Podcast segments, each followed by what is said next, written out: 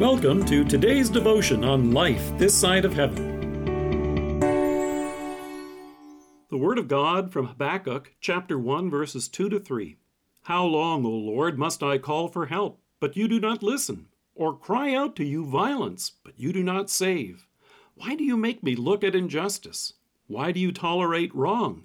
Destruction and violence are before me. There is strife and conflict abounds.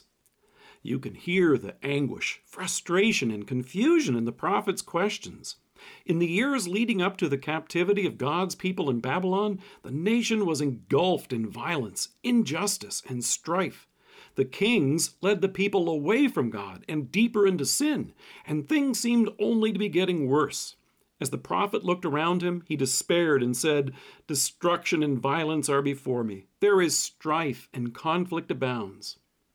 Have you ever felt this way? Have you ever had the same thoughts but were afraid to say them out loud? How is it possible that God allows the events that fill the headlines on the news homicides, gang activity, and more? Why does He seem to sit by silently and allow these things to happen?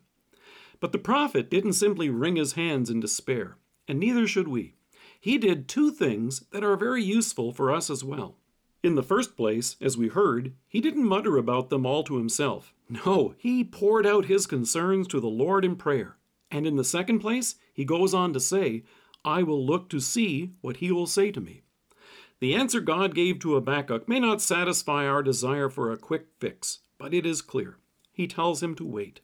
Then the Lord replied, Write down the revelation and make it plain on tablets, so that a herald may run with it.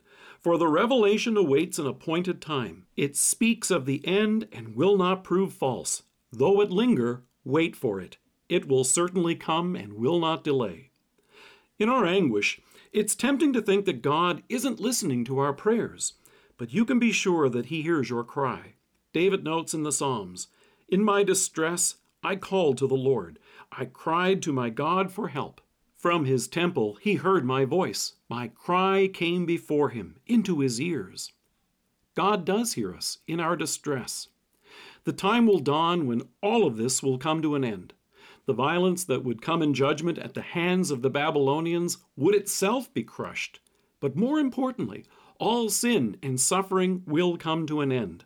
And that would be effected with the return from exile of the people and the coming of the promised Savior. Salvation would come when God would allow the violence of nails being driven into the hands and feet of His own Son. He would be crushed for the sins of the world, including yours and mine. Then the bright yellow ribbon cordoning us off in the crime scene of our own sins and separating us from God would come down as well. As a result, you and I now have forgiveness for all of our sins, and the day will come when Christ returns in glory to bring this everlasting peace.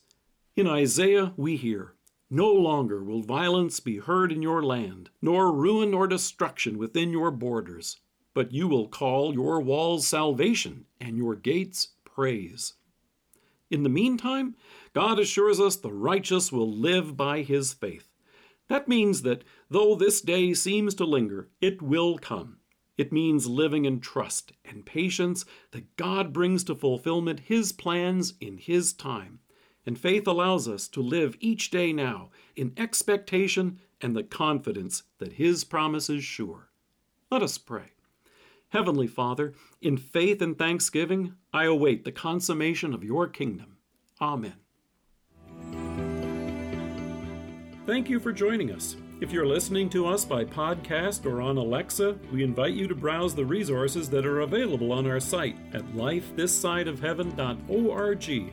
God bless you and have a great day.